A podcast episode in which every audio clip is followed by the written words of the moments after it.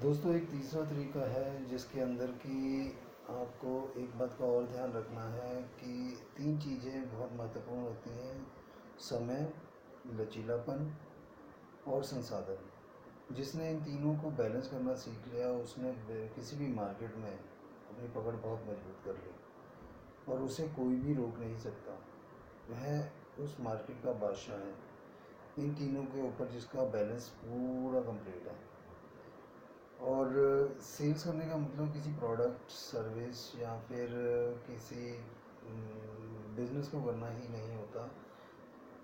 आप सेल्स के अंदर नए रिश्ते बनाते हैं और उन नए रिश्तों के साथ आपका बिज़नेस हमेशा आगे बढ़ता है।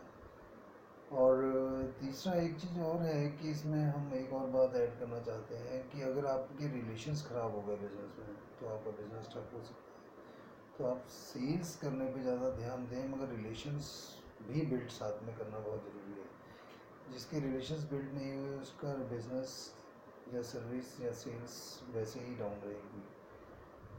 और जब हम सेल कर रहे होते हैं तो हम एक साझी ज़मीन को की खोज कर रहे होते हैं जो कि दोनों तरफ के पार्टियां आपस में मिलकर एक साझा फैसला लेती हैं, जिसकी बदौलत एक सेल कामयाब होती है या बनती है। तो इसका बहुत ध्यान रखें, बहुत ज़रूरी है।